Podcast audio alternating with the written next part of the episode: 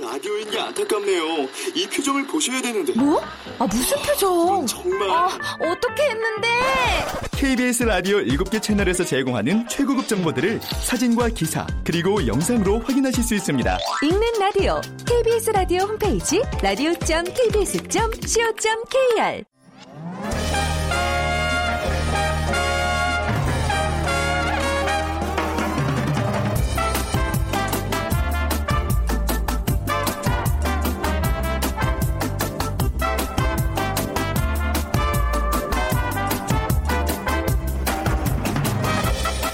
안녕하세요. 빅데이터로 보는 세상 아나운서 최원정입니다. 학령기 자녀를 둔 가정이라면요. 어학연수, 조기 유학에 대해서 한두 번쯤은 대화를 나눠보셨을 겁니다. 고등학생이 되면 쉽지 않다. 뭐 중2가 딱 좋다. 어릴수록 좋은 게 아니냐. 의견도 분분했고요. 아이들만 보내는 게 좋은지 어머니만 동반을 하는 게 좋은지 고민할 부분도 많습니다. 그리고 한때 유행처럼 기러기 아빠의 수가 늘어나면서 사회 문제로 번지기도 했는데요. 정말 누구를 위해 떨어져 사는지 또 가족은 정말 만족감 만족감을 느끼는 건지 다시 한번 생각해 볼 문제입니다. 자, 그런데 최근 그 현상에 대한 해답과 우리 국민들의 가치관을 살펴볼 수 있는 한국의 사회 동향 2016이 발표됐습니다. 이런 분거 가족의 경우 배우자와의 관계 만족도는 남성이 여성보다 높았다는 조사 결과였는데요. 잠시 후 세상의 모든 빅데이터 시간에 이 내용과 함께 한국의 사회 동향 2016에 담긴 우리 사회의 모습 살펴보겠습니다. World Trend 빅데이터로 세상을 본다. 이 시간에는요. 트럼프 내각이라는 키워드로 빅데이터 분석해 보겠습니다. 자, 먼저 빅퀴즈 풀고 갈게요. 자, 오늘 미국에 대한 얘기 나눠볼 텐데요. 미국 최대 도시를 맞춰주시면 됩니다. 미국 하면 떠오르는 자유의 여신상이 있는 곳으로 유명하죠. 1970년까지 미국의 수도였던 이 도시는 상업, 금융, 무역의 중심지로 또 대학교, 연구소, 박물관, 극장 등이 많은 문화의 중심지기도 했습니다. 1920년대 이후에는 세계 금융의 중심지가 됐고요. 1946년에는 유엔 본부가 설치됐습니다. 금융 중심지인 월가, 문화를 선도하는 브로드웨이, 세계에서 가장 번화한 타임스퀘어도 유명한 미국 최대의 항구 도시 어딜까요? 1번 LA, 2번 파리, 3번 뉴욕, 4번 목포 중에서 LA, 파리, 뉴욕, 목포 중에서 고르셔서요. 오늘 당첨되신 분께는 커피와 도넛 모바일 쿠폰 드릴 테니까요. 정답 아시는 분들은 휴대전화 문자 메시지 지역번호 없이 샵 9730으로 보내주세요. 짧은 글은 50원, 긴 글은 100원의 정보 이용료가 부과됩니다.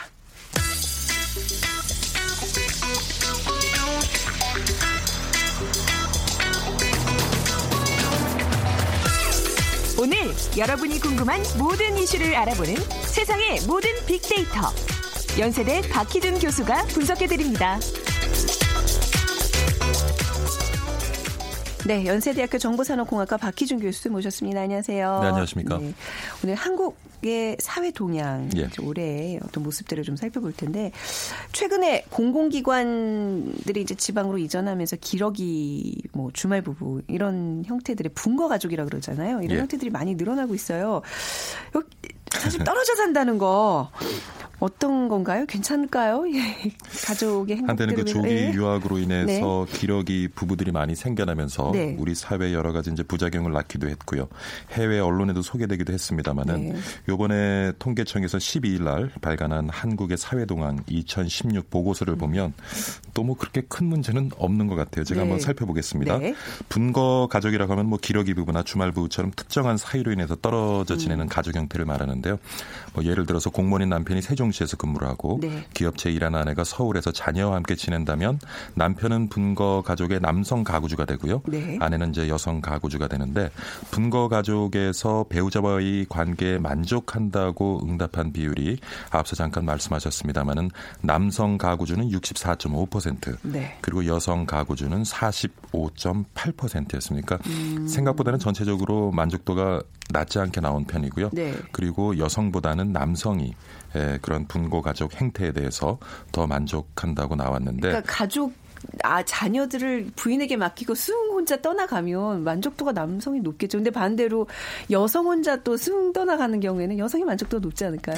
아무래도 제 생각인가요? 예, 대체 맞는 것 같아요. 네. 대체적으로 이제 분거 가족 행태가 네. 여성들이 자녀를 양육하면서 같이 지냈기 때문에 네. 자녀 양육이라든가 그다음에 가사 일이라든가 이런 것들이 이제 여성들에게 이제 부담으로 그렇죠. 오는 것 같고요. 네. 그러다 보니까 아무래도 남성들이 음. 여성보다는 이제 만족도가 높은 것 같은데 네. 그래서 지난 한 달간 이제 SNS에서 음. 어, 분거 가족 관련돼서 나눈 대화를 분석을 해보니까 네. 41%가 네. 어, 긍정적인 견해를 가지고 있었고요.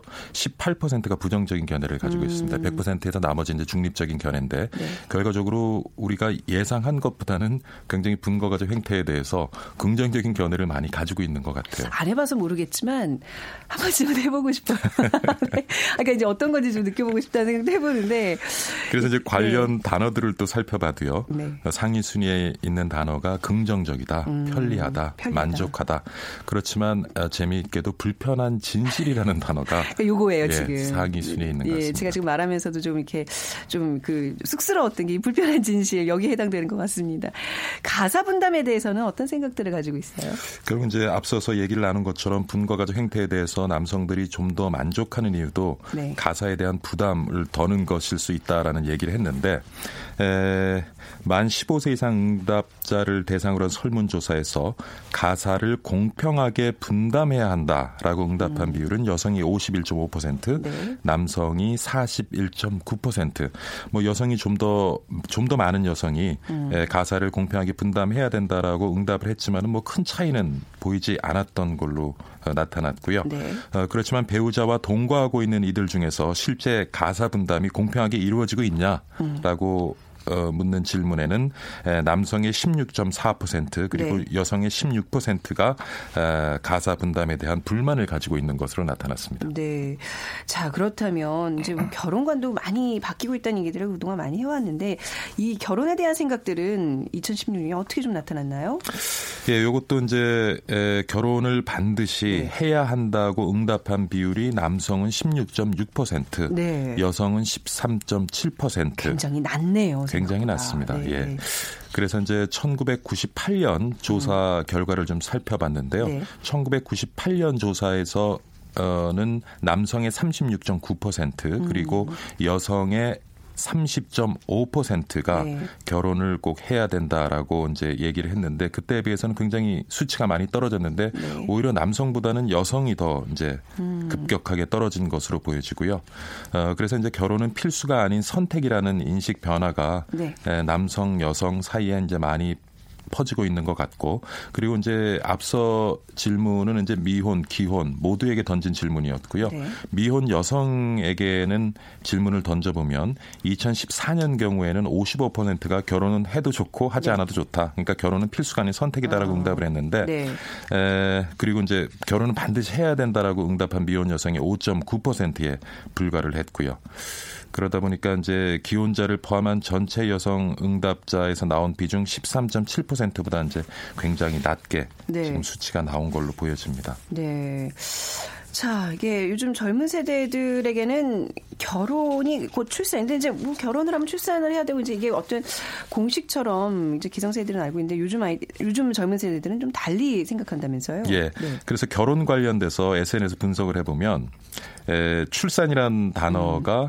결혼과 연관된 단어로 상위 순위에 위치하지 않아요. 네. 그러니까 결혼에 대해서 어, 나눈 대화를 살펴보면 사랑, 음. 돈, 싫다, 좋다, 이혼, 집, 반지, 결혼식 이런 순서로 나오거든요. 네. 그러니까 결혼이라는 것과 출산을 연계해서 생각하는 분들이 이전에 비해서는 많지 않은 것 같고요. 네. 그리고 SNS 응답자의 에, SNS에서 대화를 나눈 분들을 분석을 해보면 47% 정도가 음. 결혼에 대해서 긍정적인 견해를 가지고 있고 네. 33% 정도가 부정적인 견해를 가지고 있거든요. 네. 그러니까 아직도 뭐 결혼은 사랑, 해야 한다라는 인식 그리고 어. 결혼에 대해서는 부정적인 것보다 긍정적인 인식이 많긴 합니다. 네. 많긴 한데 출산이라는 문제로 들어가 보면 또 다른 견해를 보이거든요. 그러니까 네. SNS 분석을 살펴보면 50% 55% 가까운 분들이 부정적인 견해를 가지고 있고요. 네. 출산에 대해서 단지 20% 정도만이 이제 긍정적인 견해를 가지고 있는데 출산과 동시에 이제 나눈 대화 중에서 상위수에 위치해 있는 연관 단어를 살펴보면 고통, 스트레스, 가난, 차별, 혐오, 짜증, 걱정, 고민. 어, 어떻게 해요?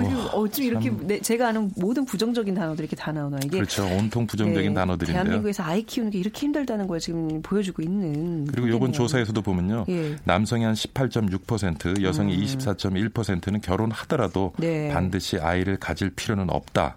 라고 이제 어. 응답을 한 것으로 나타났습니다. 이게 학력과도 좀 밀접한 관계가 있다면서요? 고학력의 젊은 여성일수록 네. 결혼 후 자녀 출산을 기피하는 것으로 좀 음. 나타났어요. 그래서 결혼을 하더라도 반드시 아이를 가질 필요가 없다라는 의견에 동의한 비율이 10대에서 20대 여성이 36.4%로 가장 높았고요. 그 다음에 이어서 30대, 40대 여성이 27.3%로 뒤를 이었습니다. 그리고 네. 교육 수준별로 따져보면은 대졸 이상 학력을 가진 여성의 30.6%가 자녀는 반드시 필요하지 않다. 예. 하지만 고졸 여성의 경우는 23.9%, 대졸 이상 남성의 경우는 19.3%. 그러니까 남성에 비해서 여성이 음. 아이를 가질 필요가 없다고 생각하는 분들이 많았고 네. 네. 그리고 젊고 학력이 높을수록 아이를 가질 필요가 없다라고 생각하시는 분들이 많은 것 같습니다. 이 사실 좀 많이 배우고 또 경제적 여유가 있는 분들이 아이 를 낳는 어떤 사회적 근데 의무감이 좀 있어야 되는데 말이에요. 이게 그 뒷받침해주지 못하는 이 사회 구조가 결국 이런 부정적인 인식으로 가져오는 것 같아요. 그렇죠. 이제는 네. 많은 분들이 더 이상 이제 자녀를 키우면서 어, 그 과정에서 이제 경제적인 음. 부담이라든가 네. 시간의 부담 을 음. 짊어지는 것보다는 네. 보다 이제 자기 스스로에게 투자를 하면서 음. 자기가 즐길 수 있는 인생을 살아가겠다고 생각하시는 분들이 많은 것 네. 같아요. 뭐 이제 국가 차원에서도 뭐 출산이 애국이다 이게 좀 강요하기가 조금 어려운 지금 상황인 것 같아요. 예. 뭔가 이 저출산의 문제가 앞으로도 내년에 어떤 큰 화두로 좀 우리가 고민해봐야 되지 않을까 싶은데 아마 가족 출산 어. 이런 것에 대해서 우리 네. 사회가 지금까지 네. 예, 전통적으로 가지고 있던 개념이 이제 파괴되고 있잖아요. 그렇죠? 그래서 네. 이 부분에 대해서도 우리가 좀 더 심각하게 고민을 해봐야 되겠. 되겠고요. 음. 그리고 우리 사회 많은 제도가 우리가 기존에 가지고 있던 결혼관이라든가 출산에 대한 어떤 그런 접근을 기반으로 만들어진 거기 때문에 네. 여기에 대해서 아마 전체적으로 우리가 다시 한번 새롭게 조금 생각해 보고 고민해보는 시간을 마련해야 되지 않을까 생각합니다. 그렇네요. 가시기 전에 그 사회 동향에 좀 또 어떤 내용이 있었는지도 간단히 좀 소개해 주시겠어요? 예. 네. 에, 지난해 하반기 지역별 고용조사 결과를 보면요. 남성 취업자는 제조업에 가장 많이 종사를 했고요. 21.3%입니다. 네. 이어서 도소매업, 건설업, 운수업 등의 술이 많았고요.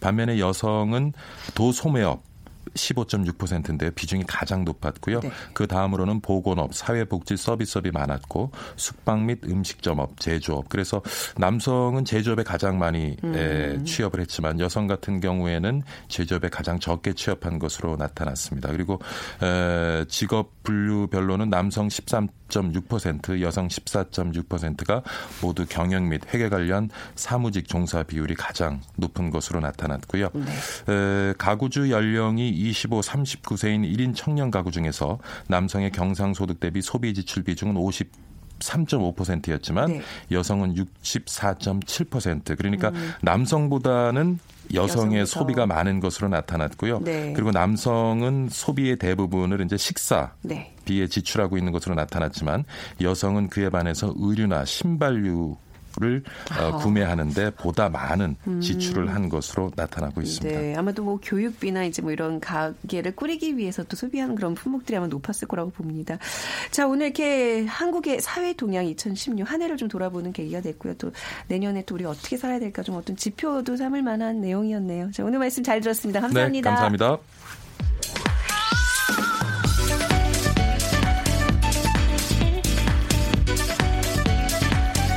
World Trend 빅데이터로 세계를 본다. 르몽드 디플로마티크 임상훈 기자와 빅커뮤니케이션 전민기 팀장이 분석해드립니다.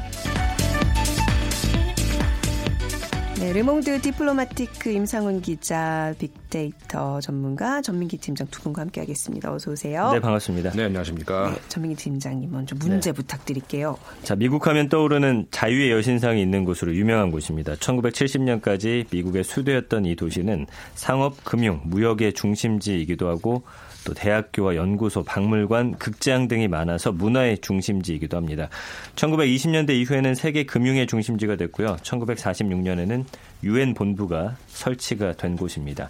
금융 중심지인 월가와 또 문화를 선도하는 브로드웨이, 세계에서 가장 번화한 타임스 스퀘어도 유명한 이 도시, 미국 최대 항구 도시 이곳은 어딜까요? 1번 LA, 2번 파리, 3번 뉴욕, 4번 목포. 네. 목포도 항구죠. 그렇죠. 빅데이터로 보는 세상으로 문자 보내주세요. 휴대전화 문자 메시지 지번호 없이 샵 9730이고요. 짧은 글은 50원, 긴 글은 100원의 정보 이용료가 부과됩니다. 자, 우리가 그 트럼프 당선 때 굉장히 많은 화제가 됐고 많은 근심 걱정들을 사회 안팎으로 이제 나눴는데 어느 순간 이게 좀 트럼프에 대한 관심이 멀어졌어요. 근데 이제 다시 좀 우리가 좀 정신을 좀 추스리면서 우리가 트럼프 당선자가 지금 그 내각을 인선을 하고 있는데 이거 좀 어떤 성격을 좀 분명히 분석을 해 봐야 될 것 같아요. 우리가 대처를 하기 위해서는요. 맞습니다. 자, 우리 임 기자님 우선 그 트럼프 내각의 인선 어떤 부처들이 어떤 인물들이 낙점을 받았는지 좀 살펴볼까요? 네. 거의 거의 대부분의 음. 인선이 마무리가 된 것 같죠. 어, 뭐, 몇 가지, 어, 내각 중심으로 좀 몇 명 살펴보면은 우선 그 법무장관의 그 제프 세션스라고 하는 이제 그 상원 의원이 내정이 된 것으로 좀 알려졌습니다. 그러니까 제프 세션스 같은 경우에는 아무래도 그 정치인 중에서 그러니까 의원 중에서 가장 먼저 어, 이 트럼프를 지지했던 인물이었었죠. 네. 어, 정치적인 결도 뭐 거의 같이 합니다. 이제 극우파로 분류가 되는데 음. 어, 그몇안 그러니까 공화당 내부에서도 사실 그 지지자가 거의 없을 당시에 어. 어, 그때부터 이제 지지를 했기 때문에 어떠한 어, 자리로든 그 뭐 들어가기는 확실시 된다 이제 이렇게 됐었던 인물인데 네. 법무장관으로 결국 음. 결정이 됐더라고요. 그 외에도 뭐 저 국방장관 같은 경우도 이제 관심이 집중이 됐었는데 원래 그 미국 같은 경우에는 국방장관이라 하더라도 우리나라랑 좀 다릅니다. 그 서양 서양 국가들이 그런 나라들이 많이 있는데 어 민간 정부라고 하는 어떤 그런 그 음. 상징성을 가지기 위해서 국방장관이라 하더라도 군 출신이 되지 않고 네. 민간인 출신, 정치가라든가 행정가 출신이 이제 장관이 되는 경우가 많이 있거든요. 미국 음. 같은 경우도 지금 어, 제임스 매티스 전 중부사령관이 이제 국방장관이 신임 장관으로 이제 됐는데 네. 군 출신이거든요. 그러니까 미국에서 50년 만에 어. 군 출신이 국방장관이 아, 되는 그런 거예요. 50년 네. 만에요. 네. 뭐 유럽에도 이제 심지어는 음. 군대에 한 번도 안 갔다 온 그 여성이라든가 어. 뭐 이런 사람들도 국방장관이 많이 되는데 네. 아, 미국 같은 경우에는 뭐 남성이 주로 국방장관 했습니다만은 군 출신이 되기는 이번이 처음. 음. 아, 처음은 아니지만 50년 만에. 근데 그 매티스 이 신임 내정자, 국방장관 내정자 같은 경우도 아, 군인 중에서도 군 출신 중에서도 굉장히 그 어떤 매파에 우리가 많이 분류하는 네. 아, 해병대 출신이고 어, 그리고 이제 발언 과거에 했던 발언 같은 것들을 봐도 음. 그뭐 예를 들어서 아프가니스탄의 남성들은 여성들을 뭐 이렇게 많이 심하게 이렇게 그거는 뭘 맞는 말이죠. 근데 그런 사람들은 죽여도 된다. 어. 이런 정도 발언을 이렇게 네. 어, 그냥 뭐 아무렇지도 않게 할 정도로 네. 그리고 나는 해병대와 결혼했다. 이제 그런 말이 흔히 그 국가기관하고 결혼했다라고 말하는 아, 사람들도 아, 조심해야 되는 굉장히 극단적인 표현이더라고요. 네, 생각해 보니까 네. 그런 인물들이 아, 네. 몇몇 이제 계속 뭐 맞습니다. 그리고 이제 또 그 재무장관이라든가 상무장관 음. 같은 경우에는 네. 그 월가 출신들이 음. 그 스티븐 무누신이 이제 재무장관, 그다음에 윌버 로스가 상무장관. 네. 근데 이제 사실 이것도 참 아이러니한 것이 트럼프 같은 경우에는 힐러리 클린턴 어, 후보와 달리 그 월가와 굉장히 좀 이렇게 등을 음. 저 졌었잖아요. 네. 이제 그쪽하고 어, 거리를 두는 것 같은 그런 stance를 취했는데 정작 그 재무장관, 상무장관은 그쪽 네. 출신들이 이제 또 이렇게 내정이 됐어요. 그리고 또 엄청난 재벌로 알려져 있죠. 음. 그래서 이제 뭐 굉장히 그 아이러니다 이런 이제 저 평가도 나오고 교육장관도 마찬가지입니다. 그러니까 공교육과는 좀 등을 지고 있는 인물이 어. 베시 디보스라는 인물이 되는데, 네. 그러니까는 그 사교육 뭐라고 할까요? 그 민간 교육 교육에서의 민영화 이런 네. 것들을 굉장히 이제 강조하는 그런 인물들. 그러니까는 어떻게 보면 전체적으로 지금까지의 미국의 가치와 조금 거리가 있을 음. 수도 있는 그런 인물들이 많이 이 포진해 있는 건 사실입니다.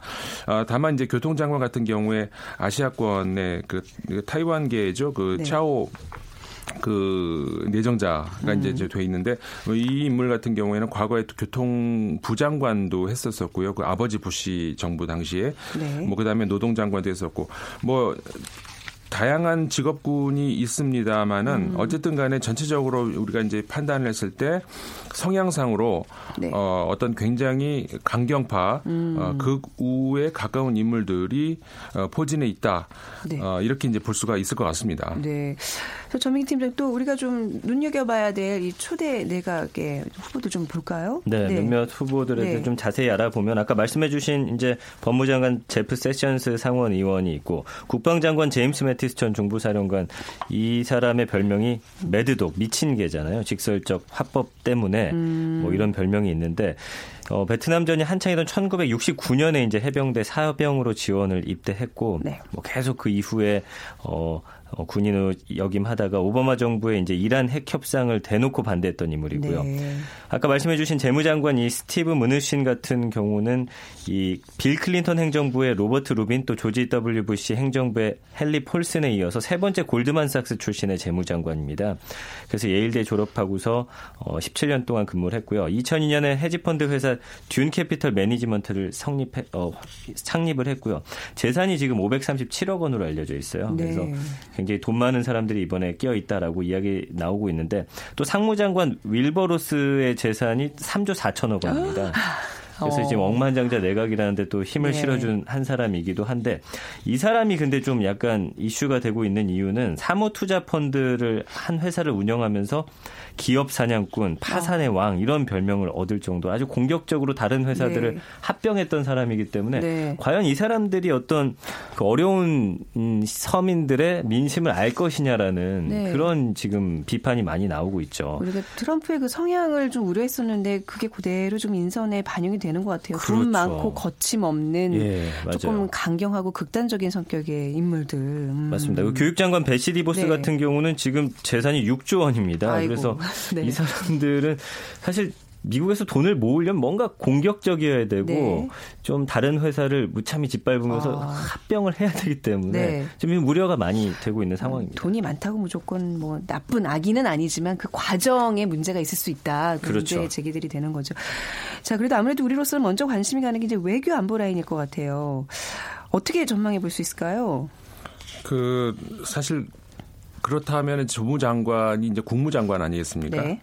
그 미국 외교 전략의 수장이라고 할 수가 있죠. 그뭐 미국의 국무장관이라고 하면 뭐 사실 뭐 어느 웬만한 나라의 국가 원수보다도 힘이 음. 있다.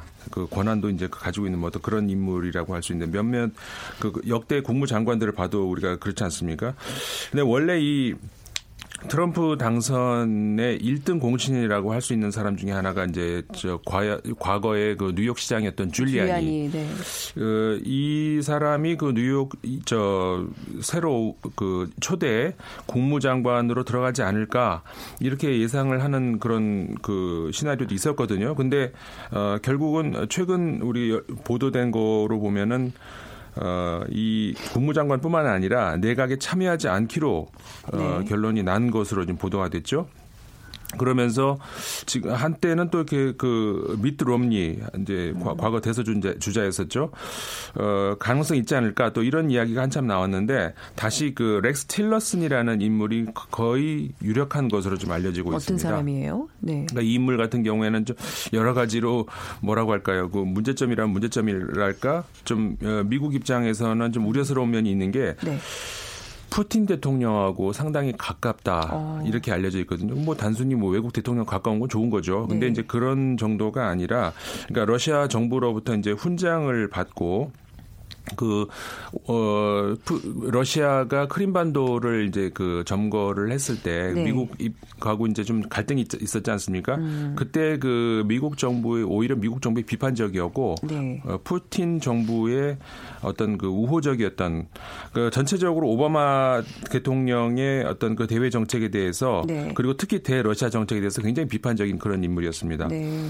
그러니까 공화당의 외교 안보 전문가인 존 맥케인 같은 경우도 아, 이 인물 상당히 좀 우려스럽다. 음. 이렇게 얘기를 할 정도로 그 굉장히 뭐라고 할까요? 그 물론 이제 뭐 트럼프 어, 당선자 입장에서는 코드가 맞다 이렇게 볼 수가 있을지, 있는지 모르겠습니다만은 전통적인 그 미국의 가치라든가 미국의 어떤 그 외교 안보 정책의 차원에서 네. 어, 지나 너무 이렇게 러시아하고 가까운 인사 아닌가 이런 어. 우려가 좀 나오고 있는 거죠. 이 사람이 그 엑선 모빌 CEO죠. 네, 맞습니다. 네. 그 러시아가 이제 미국 대선에 개입했다는 지금 CIA의 판단에 대해서 음. 지금 도널드 트럼프 대통령 당선자가 우스운 얘기라고 잘라 말을 하고 있는데 네. 그 말씀해주신 대로 이 틸 러슨 같은 경우가 지금 문제가 되고 있는 거는 어, 미국이 어떻게 보면 적국이거든요, 러시아가. 음. 근데 그동안 대규모 거래를 해왔고 푸틴 대통령하고도 17년 동안 각별한 인연을 맺어왔다는 거죠. 네. 거기다가 이제 공직 경험도 전혀 없기 때문에 과연 이 사람이 어떻게 미국 정부를 이끌어 갈 것인가에 대한 지금 상당한 우려가 나오고 있는 상황이고요. 네. 어, 러시아의 지지를 그 등에 업은 것으로 의심되는 트럼프 차기 정부가 지금 우크라이나 사태 이후에 음. 오바마 행정부가 러시아 제재 정책에 상당한 지금 어, 어떤 변화가 오지 않을까 네. 그런 걱정들을 하고 있거든요. 그러니까 글쎄요, 이 푸틴과 17년 동안 왜냐하면 이 석유 회사기 때문에 네. 러시아와 어, 가깝게 지내면서 좀 거래를 많이 했던 음, 인물이거든요. 그러니까 네. 앞으로 지금 이미 중국에 대해서는 굉장히 날선 반응을 그렇죠. 트럼프 대통령이 내놓고 있기 때문에 네. 그 국제 정세가 어떻게 바뀔지 좀 많은 사람들이 주목하고 있는 부분입니다. 그 트럼프와 계속 관련해서 이제 따라다니는 논란 중에 하나가 러시아 커넥션이었어요. 근데 이 문제가 장관 인선 문제까지 연결이 됐다고 하는데 어떤 내막인가요? 그러니까 이제 계속 연결이 되는데 내용이죠. 네. 그러니까 아까도 말씀드렸습니다마는 뭐 외국 정상과 친한 게 뭐 문제가 될 수 있는 뭐 오히려 좋을 수도 있는 거죠. 그런데 이제 그 지난 러시 그 미국 대선 과정에서부터 계속 러시아가 개입, 깊이 개입돼 있다 이런 의혹이 계속 있지 않았습니까? 네. 실제로 우리가 거의 이제 어 사실관계로 판단이 되는 것이 클린턴 후보 쪽의 선거 운동 본부장이었던 존 포데스타, 그다음에 민주당 민주당의 그 전국위원회 인사들의 그 이메일이 해킹 당했다. 이거는 뭐 음. 우리가 알려진 사실이 아니겠습니까? 이 해킹을 당해가지고 이게 이제 그 폭로 전문 사이트죠. 그 위키리크스에 어, 전달이 됐고 네. 이게 러시아 정부와 관련이 있다. 음. 그러니까는 그 많은 정보들이 특히 민주당 정보들이 그 러시아로 흘러 들어갔을 가능성이 상당히 높은 것으로 음. 이게 지금 그 그냥 그냥 소문 정도가 아니라 CIA가 미국 네. 중앙정보부가 이렇게 발표를 했거든요. 그 물론 그거로 인해 가 지고 이제 트럼프 진영에서는 굉장히 이제 반발을 하고 있고 네. 원래 그 CIA하고 트럼프하고는 사이가 안 좋았었죠 네. 처음부터 아, 그리고 지금도 뭐 당선인 입장에서 정, 정부기관으로도 보고를 많이 받아야 되지 않습니까? 근데 그것도 거의 일주일에 한 번 받는다던가 뭐 어. 거의 안 받는 정도로 네. 사이가 안 좋은 것 같아요. 그래가지고 정보기관하고는 근데 또 이 저 FBI는 그 음. 민주당에 상당히 불리한 어떤 정보를 그때 흘렸던 것으로 이제 우리가 네. 알고 있잖아요. 근데 CIA 하고 또 반대로 이렇게 음. 가고 있는 것 같아요. 이제 그런 여러 과정에서 그 러시아가 상당히 그 트럼프 진영이 당선이 되기를 원했었고 네. 그래가지고 어 여러 가지로 그 지금 그 뭐 아까 그 국무장관 인선도 그랬습니다마는 어 미국으로서는 좀 우려스러운 그런 상황들이 좀 전개가 되고 있는 것 같아요. 네, 그러니까 이제 주 키워드를 보면 행정부 인사의 키워드 보니까 러시아, 군인, 뭐 억만장자, 반 오바마 이렇게 좀 꼽아볼 수 있을 텐데 이게 이런 거에 대해서 좀 우려와 비판의 목소리가 굉장히 커요. 그렇습니다. 네. 미국 민주당 소속 클레어 맥케스킬 상원의원이 ABC 뉴스 시사 프로그램에 출연해서 네. 이 트럼프 대통령 당선인의 내각 인선을 두고서 쓰리지 내각이라고 표현했어요. 3G요? 뭐냐면은 어, 예. 골드만삭스의 쥐, 어. 그다음 군장성을 뜻하는 제너럴의 또 쥐, 그다음 네. 초갑부 아. 질리언 헬스에 지휘해갖고 네. 이런 인사가 다수 포진됐다라는 거죠. 그래서 사실 이 트럼프가 노동자의 대변인을 자처하면서 월스트리트를 비판하면서 당선이 됐거든요. 음. 근데 이것과는 아주 상반된 지금 인사를 하다 보니까 그러네요. 비판이 나오지 않을 수가 없다라는 음, 거죠. 누구를 위한 네. 정부인가 이런 근본적인 그렇습니다. 의문이 좀 갈 것 같은데 이게 사실 우리 한반도 정책과 가장 또 이제 우리가 밀접하게 좀 생각을 하고 고민을 해야 돼요. 어떨까요, 임상훈 기자? 네. 뭐 사실 뭐좀 네. 아, 대만 문제를 가운데 끼고서 중국하고 네. 좀 갈등이 있잖아요. 여러 가지로 봤을 때 뭐 그런 갈등이 음. 있고 이제 그런 뭐 저 두 나라 사이에서 풀어야 될 현안이 많이 있습니다만 음. 한반도 문제에 있어서 여태까지 그 미국 정부가 바뀐다고 해서 뭐가 크게 달라진 건 없었거든요. 그런가요? 크게 유사 그 우리가 신경을 크게 쓰지는 않아도 될 것 같습니다. 진짜로요? 제 생각은 그렇습니다. 아, 네, 알겠습니다. 오늘 자 트럼프 내각에 대한 이야기 또 나눠봤고요. 아, 르몽드 디플로마틱 임상훈 기자, 빅커뮤니케이션 전민기 팀장 두 분이었습니다. 인사 나누죠. 감사합니다. 고맙습니다. 네. 감사합니다. 자, 오늘 빅퀴즈 정답은요. 3번 뉴욕입니다. 5291님, 제가 가보고 싶은 자유여신상 언젠가는 여행 갈 날이 찾아오겠죠. 하셨고요. 9800님, 그냥 TV에 나오는 것으로만 봐야 합니다. 건강 조심하세요 하셨어요. 아, 뉴욕 얘기하니까 다들 좀 시무룩해지시는. 아, 그냥 마음속으로 한번 여행 떠났다 생각하시는 거죠. 뭐 따뜻한 커피와 도넛 쿠폰 드리도록 하겠습니다. 내일 오전 11시 10분에 전 다시 찾아뵙겠습니다. 지금까지 아나운서 최현정이었어요. 고맙습니다.